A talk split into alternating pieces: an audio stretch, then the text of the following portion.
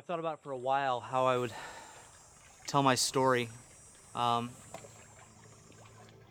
I think I probably need to give some background, uh, tell you a little bit about who I am, so you can understand the context of everything.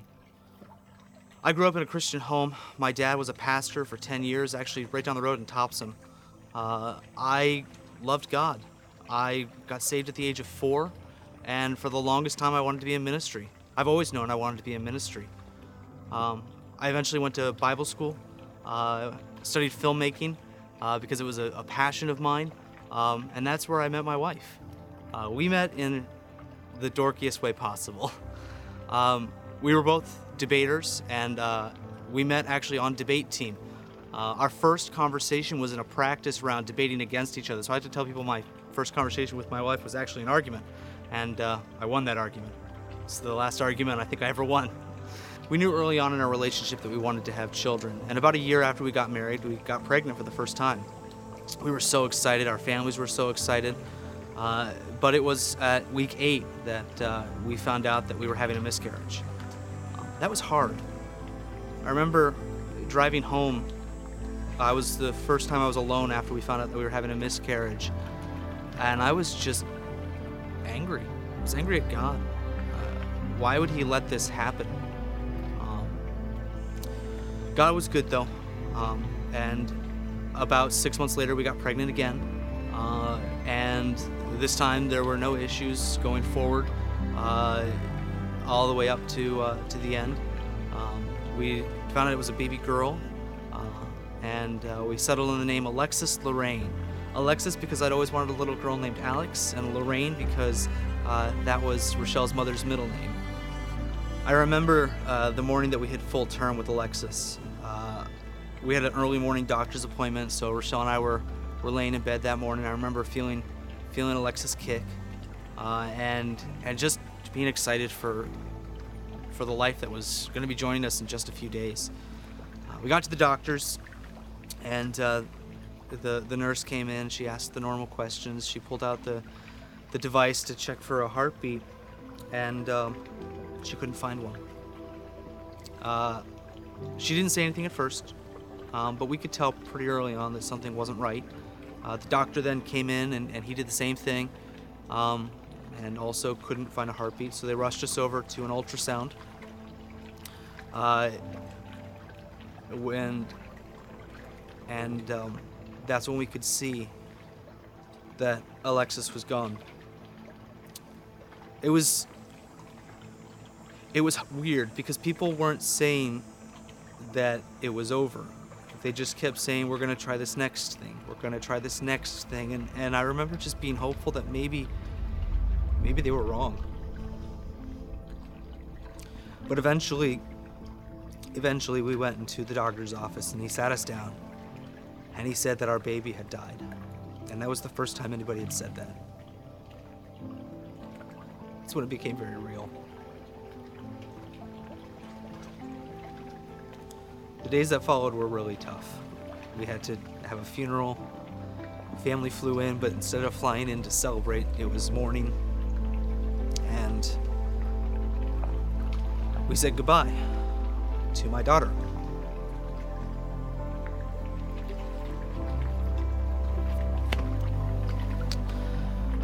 Few months went by, um, and we were having a trip out with Rochelle's family, um, who lived in Kansas we were in North Carolina at the time. Uh, so we were spending a few days with them and we were sitting down talking um, about our relationship and ways that we wanted to grow and improve our relationship. Um, and that's when uh, I started to notice an anger in in my in-laws, directed towards me and directed towards Rochelle. And so as we started to find out what was going on, um, we found out that they felt that it was our fault that Alexis had died. Um, see, they they believed that God was punishing us because of the church that we went to, a church not unlike this one. Uh, but they came from a different background, um, a very conservative one, and felt that uh, the music that our church played was was not um, good. uh, and that God was judging us for that. That was hard to hear. That was hard to swallow. Um, and as you can imagine, there was a rift that kind of formed in our relationship from that point. This rift in the relationship with my in laws, it didn't get better. Um, it grew, in fact, to the point where um, they said they didn't want to speak to us anymore. Uh, it was fact. It was in fact January of uh, 2015 when they decided that it was the same day that Kaylee, my second daughter, was born. So it was June 28th of 2015, so six months after Kaylee was born, that we got a phone call from Rochelle's brother, uh, Brandon, that there had been an accident at their home. Uh, specifically, there had been an explosion, uh, and it had killed Rochelle's brother Spencer and her mother and her brother Riley were on a helicopter being flown to Wichita uh, for emergency burn care. We didn't wait. We picked up the phone, we called her dad, and we said, We're coming. And we got on a plane the next morning, and at 9 o'clock in the morning, we got off of a plane with our six month old daughter, and we were reunited with her brother, her brother and her father, uh, who we, at that point we hadn't spoken to in well over a year. It was a bittersweet reunion.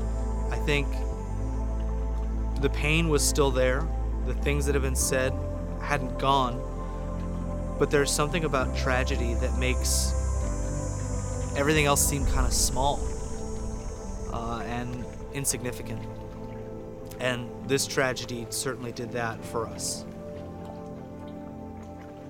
Both her mother and Riley were in comas when we got there, um, and they never woke up from them. Riley passed away two weeks after the explosion, and her mother a week after that. We had three funerals in three weeks. all these things that have happened in my life are are very heavy and they're a weight that I carry to this day. But that isn't the end of my story. See, I haven't talked to you yet about God. So now I want to talk to you about God and my God story.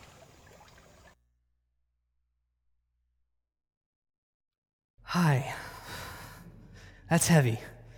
Um, I feel like we, we all probably need to breathe a little bit. Um, I want to tell you guys something about me, something very personal. I, I, don't tell a lot of people this, so if you could like keep it between us, each other, like, maybe don't tell people in the first service. Is be the big thing. I am a compulsive idea guy. No, it's, it's, it's absolutely true. The reason I'm standing here right now is because I'm an impulsive idea guy. I walked into Glenn's office a couple months ago and I said, you know, Glenn, if there's, if there's ever a Sunday that, you know, you're not preaching and Travis isn't preaching and Brian's not preaching, you know, we got this deep bench here. Maybe, you know, if there was a need, I'd be happy to fill in. And he said, sure, how about September 8th? So here we are. Um, I'm not used to people taking my ideas seriously. Um, in fact, most people who know me, you know, they say, oh, that's a good idea, and they just kind of move on. What I'm more used to is this my, my greatest idea ever. I was five years old. I, was, I, I peaked early. Uh, five years old, I had this idea. I'm driving home from church, mom's driving. I lean forward into the front seat and I say, Mom, I have an idea. She said, What, what is it? Why don't you rent a movie and buy some candy? And I'll watch the movie and eat the candy. It's my greatest idea of all time. She, uh, she didn't go for it. She didn't see the vision in it. All right, guys, let's, uh, let's open our Bibles. Uh, let's go to John chapter 9. And we're going to read verses 1 through 13. And as you're turning there, if you, would, uh, if you wouldn't mind, if you wouldn't mind standing, um, out of respect for the reading of God's word this morning.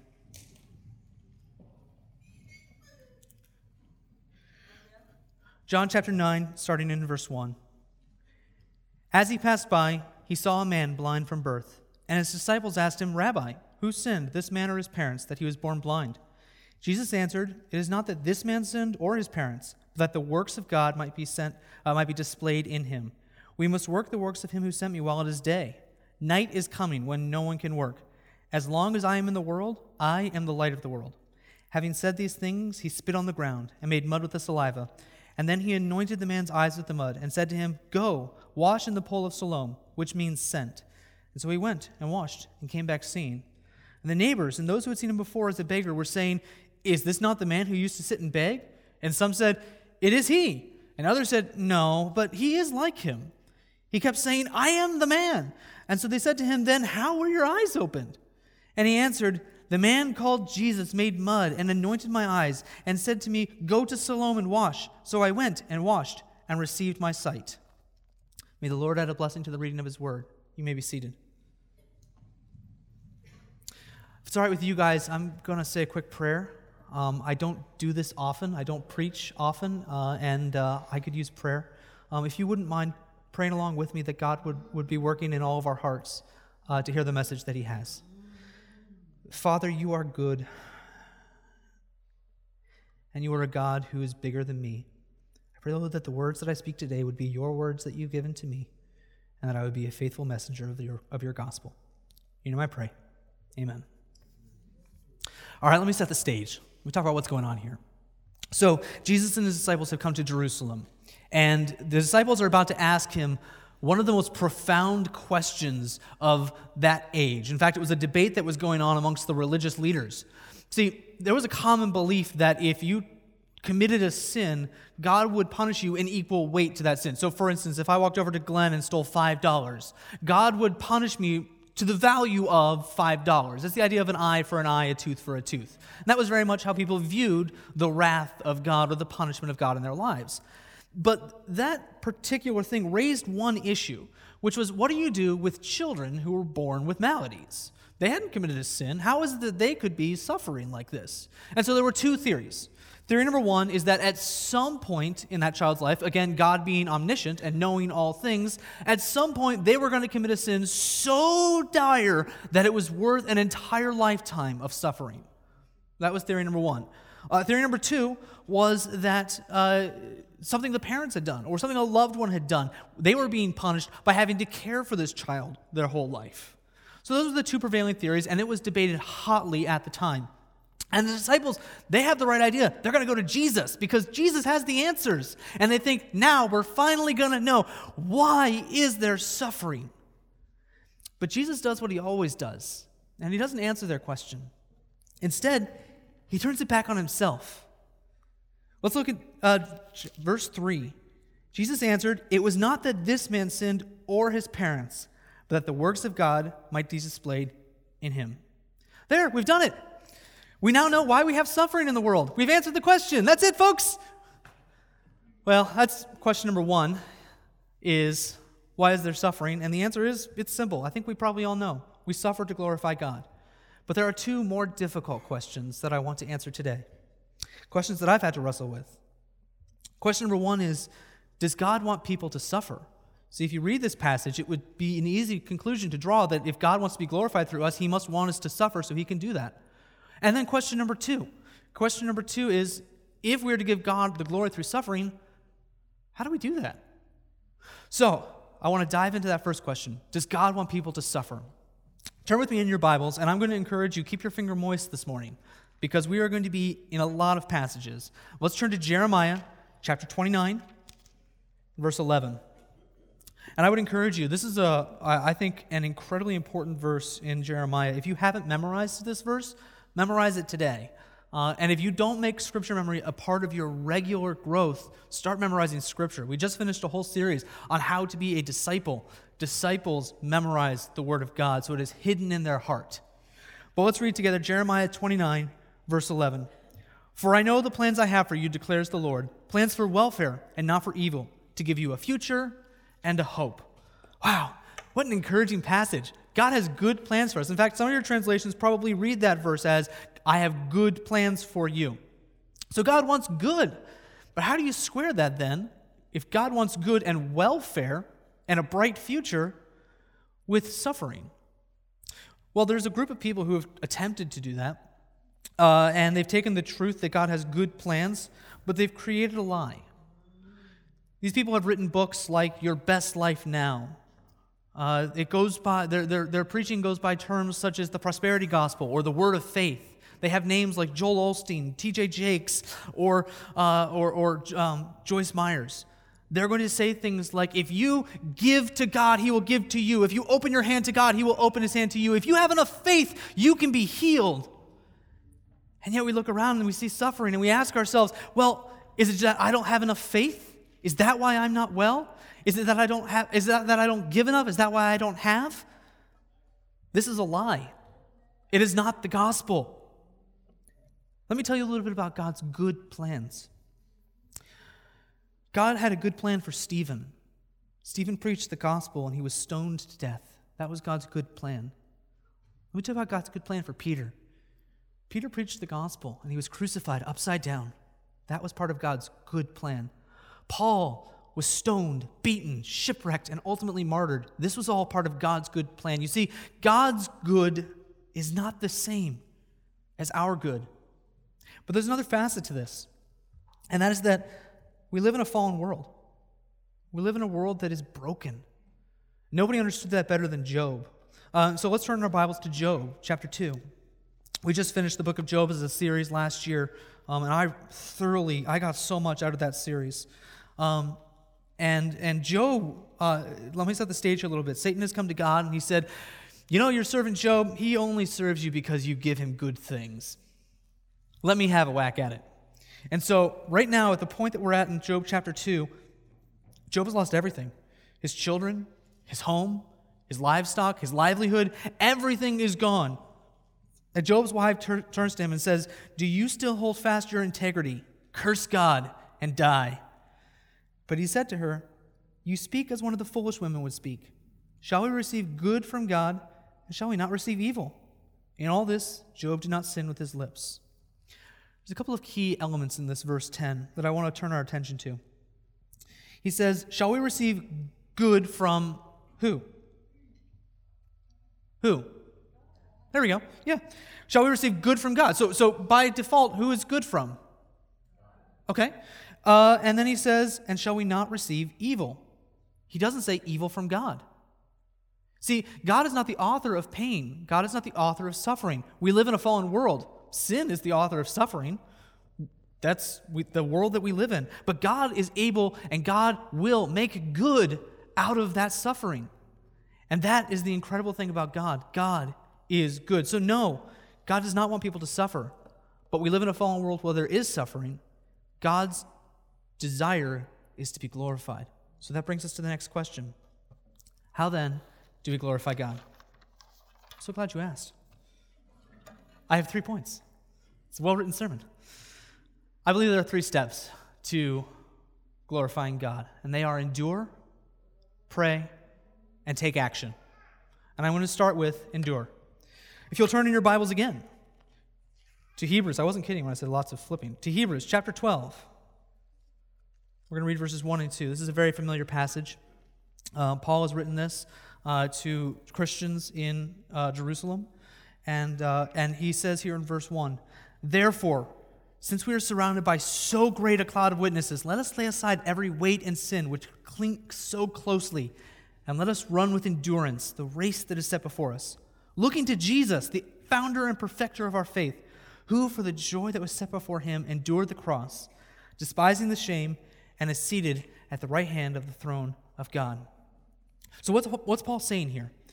Well, the first step to endurance is you need to run your race. God has uniquely designed a race for you, and nobody else can run it. It belongs to you alone. And you have to continue. So when you find yourself in suffering, you can't stop. You can't wallow. You can't say, I'm broken. I can't go any further. Because here's a secret it's not about you. You're suffering, it's not about you. It's about Jesus. And you're going to see that here in verse 2. Looking to Jesus, the author and finisher of our faith, who for the joy that was set before him endured the cross, despised the shame, and is set down at the right hand of the throne of God. It's about Jesus. See, I think often we read the Bible and we think of it as a bunch of good stories that teach us morals. We read the stories and we think, I want to be more like that person. I want to be more like this person. But if you're reading the Bible and thinking, I want to be more like the people I read in the Bible, you're reading it wrong. It's not about you. See, if you read the story of David and you think someday I want to have the strength to slay the giants, you're missing the point. It's not about David. If you read the Bible and you say, someday I wish, like Daniel, to be able to go before the mouth of the lions and have the courage to stand up, it's not about Daniel. See, Jesus, God, was the one who slayed Goliath. He merely put David in the right place at the right time. Daniel only, only depended on God, who in fact closed the lion's mouth, and God was glorified through those.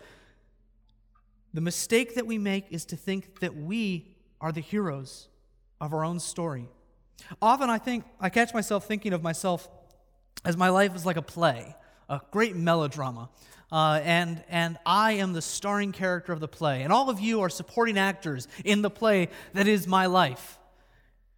But the truth is, I'm not the star of my own life. Jesus is. I am a supporting actor. And a part of endurance is understanding your role in the race. Your role is to run, but Jesus is the, will finish. And it's about Him. Which brings us to the second part. If we've endured, how then do we speak to God? How then do we pray? Let's turn in our Bibles to Daniel chapter 3. We're going to read verses uh, 16 through 18 Daniel 3. So uh, let me set the stage a little bit here. So Daniel and his friends, uh, they have been captured uh, and taken out of, uh, uh, out of their homes in Israel and taken to Babylon. Nebuchadnezzar did this in every single country that he conquered. He would go and he would find the young men who had the potential to become great leaders. And instead of just killing them, he would take them back to Babylon. It accomplished two things. One, it made it so that they couldn't mount insurrection. Without a leader, it's hard to, you know, foment insurrection. The second is it then allowed Babylon to have the knowledge and the leadership of all of these great countries in one place, and it helped Babylon to have a great kingdom. But Nebuchadnezzar has done something here. He's made an idol, a golden idol unto himself, and he's erected it, and he's told the representatives of every nation, bow before this idol, and they do, with the exception of three curiously placed people Shadrach, Meshach, and Abednego. And that's what we're going to pick up in verse 16. Shadrach, Meshach, and Abednego answered the king and said, O Nebuchadnezzar, we have no need to answer you in this matter. If this be so, our God, whom we serve, is able to deliver us from the burning fiery furnace, and he will deliver us out of your hand, O king. But if not, be it known to you, O king, that we will serve not serve your gods or worship the golden image that you have set up. There are three things that we can draw from this in our prayer life. The first is that God can deliver us. They say to Nebuchadnezzar, If this be so, our God whom we serve is able to deliver us. So when you pray, pray with belief that God can deliver you. God is able to remove you from this situation, whatever it is. God is able to take the pain away. God is able to uh, save lives. We serve a God who is able. I remember after we flew to Kansas, I remember sitting at my, my mother in law's bedside just praying God, please don't let her die. God, please save her. And I believed He could. There's a second part. The second part is belief that He will. How often do we pray a hollow prayer? Because we know God can. God can do anything. But do you actually believe that God will? And that's a hard prayer. It takes a step of faith to say, I believe that God will answer this prayer. I believe that God will save this life. I believe that God will remove me from this situation. I believe that God will relieve my suffering. But then you have the third part, which is the hardest part of all. But if not, be it known to you, O king, that we will not serve your gods or worship the golden, golden image that you have set up. If God does not answer my prayer, I will still glorify God. And that's hard. That's really hard because that's taking it out of your hands and putting it into God's. To God be the glory because it's not about you, it's about Him. So if we've now prayed and we know that God can and God will, but even if He doesn't, I will glorify Him, then that brings us to the third step, and this is taking action. So let's turn in our Bibles again to John chapter 9. We're going to finish out where we started. John chapter 9, and we're going to pick up in verse 24. Because I think that The man born blind, he gets it, and he knows what comes next. We're going to pick up in verse 24. So the second time they called the man who had been born blind and said to him, Give glory to God. We know that this man is a sinner. So let me set the stage. The Pharisees have called this man in, and they are ready to grill him because they've got Jesus. They, they actually know that they've got him this time because he committed a great sin. See, I didn't tell you this earlier, but uh, this is the Sabbath. Jesus has healed a man on the Sabbath, which is, if you're a religious leader, that's tantamount to heresy. That is the worst thing you can do. And so that's why they say, We know this man is a sinner. Verse 25 He answered, Whether he is a sinner, I do not know. One thing I do know, that though I was blind, now I see. And they said to him, What did he do to you? How did he open your eyes? And he answered them, I have told you already, and you would not listen. Why do you want to hear it again? Do you also want to become his disciples? And they reviled him, saying, You are his disciple, but we are disciples of Moses. We know that God has spoken to Moses, but as for this man, we do not know where he comes from. And the man answered, Why, this is an amazing thing. You do not know where he comes from, and yet he opened my eyes. We know that God does not listen to sinners, but if anyone is a worshiper of God and does his will, God listens to him. Never since the world began has it been heard that anyone opened the eyes of a man born blind. If this man were not from God, he could do nothing. This guy gets it. The first step to action is to speak. You have to tell people your story. You see, God gave you your unique story, and you glorify Him when you point people to Christ through it. Matthew chapter 5, verse 16. I'll just go there quickly for the sake of time because I want to be, you know, aware of aware of that. So Matthew chapter 5, verse 16, Jesus is teaching, uh, and he says, hold on, I'm one page away.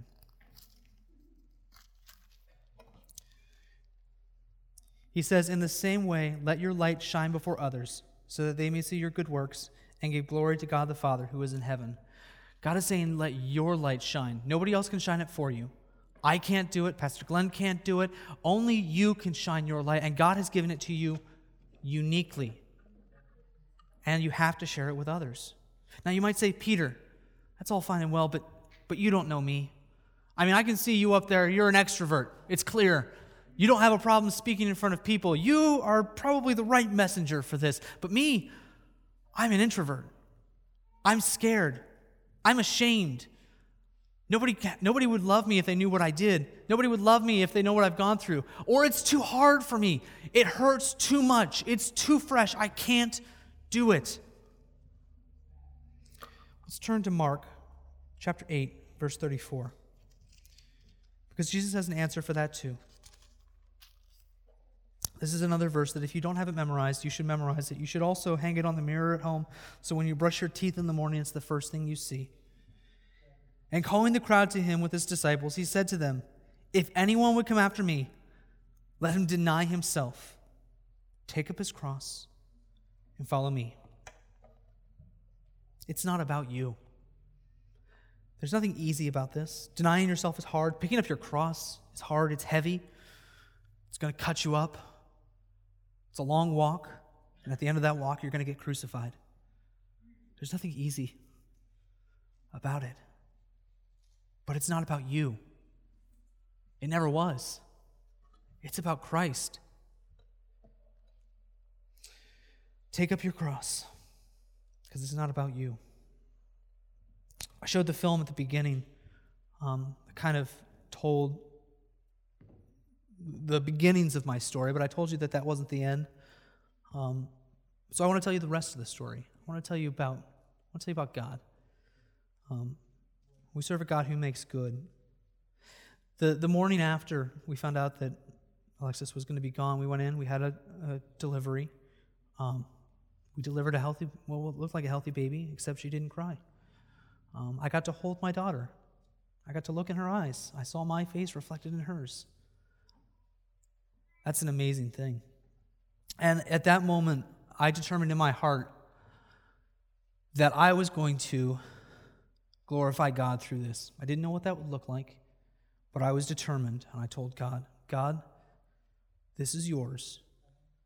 Um, Alexis has had a greater impact for the kingdom of God than many people will have in their entire lives growing up in church and spending an entire life of faithfulness. The impact my daughter has had. Um, a few days later, we had a funeral, um, and we went home that night, and my sister uh, came over. At the time, my sister wasn't walking with the Lord, and she was angry. She was very angry at God. How could God let this happen? Alexis did nothing to deserve this. I was a fa- she, she looked at me, Peter, you're faithful to God, and, and He would do this to you. How on earth is there a God? And if there is, He must not care. He must not love because this isn't love. She was angry and frustrated that I wasn't. Um, that was the first time I got to open the Bible to Job chapter 2, the passage we read earlier. We talked about how God is good in a fallen world. Molly is now walking with the Lord. And it's a direct result, she would tell you, of the work that God did through Alexis. That was the point that God started turning her heart back to Him. It took time. We don't always get to see that, but I got to see that. That counts towards Alexis. Um, I talked about in the film a rift that was formed with my, with my in laws. Uh, they mistakenly believed that uh, God was punishing us for the church that we went to.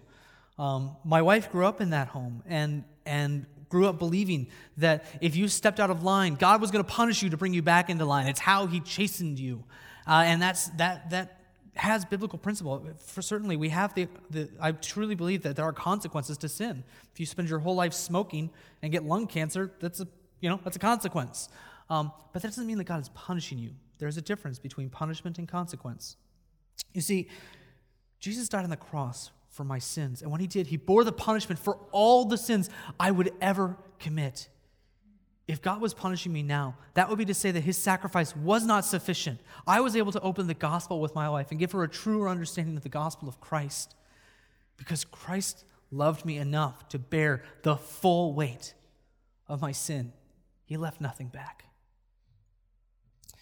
After the explosion, and uh, we went out to Kansas. My father in law now had experienced a similar pain to mine.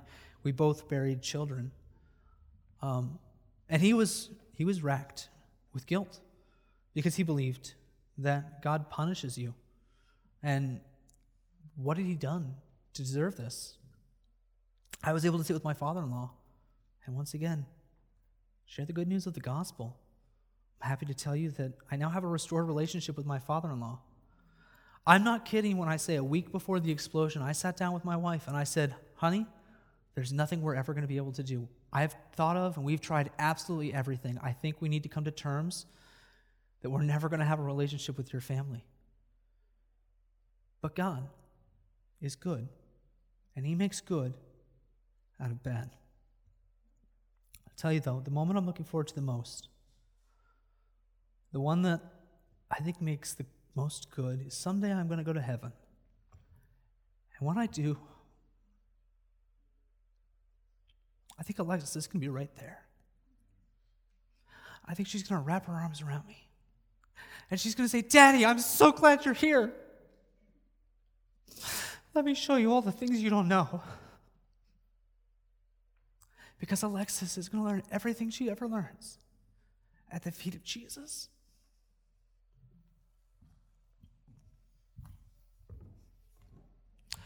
I'm a practical guy. I'm a, what does this look like on Monday morning? Oh, goodness. Guys, thanks for hanging with me. It's not easy. Um, I, I recognize that. What I'm asking of you today is not easy. But God works through it. I'm a very practical guy, and I think in terms of what does it look like on Monday morning. Um, so I want to give you guys some practical things. In your uh, in your bulletins this morning, you might have found this blue sheet. Typically, this blue sheet's covered in notes. It's going to help you guys follow along with the sermon, but I wanted to use it for something different. Uh, right now, as I've been speaking, you have, you know what your story is. It's been sitting in the back of your mind this whole time. It's been bugging you.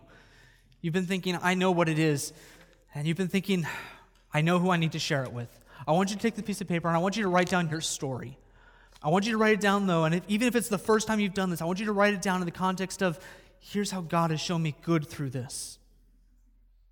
And then I want you to write down the names of the people you need to share it with. It might be a family member, it might be a spouse, It might be children, it might be your coworkers, it might be somebody across the country, it might be somebody you're sitting next to right now. I don't know who it is, but there is somebody. I want you to write your story down and I want you to share it with them. Not because it's easy, but because it's not about you. Your story doesn't belong to you, it's on loan. And you have a limited amount of time to serve God with your story. The second thing, um, I'm very excited to share this with you all today. Um, I'm a filmmaker by trade. I love telling stories. It's why I got into filmmaking in the first place. Um, and, and I'm really excited about the stories that we're about to start telling. We're launching a new series starting today, this afternoon on Facebook, uh, called God Stories. And these are stories from people right here within our congregation, people who have gone through things that could have torn them apart, but instead turned them to Jesus. People that recognized it's not about them, it's about Jesus. And they are willing to use their stories to glorify Him.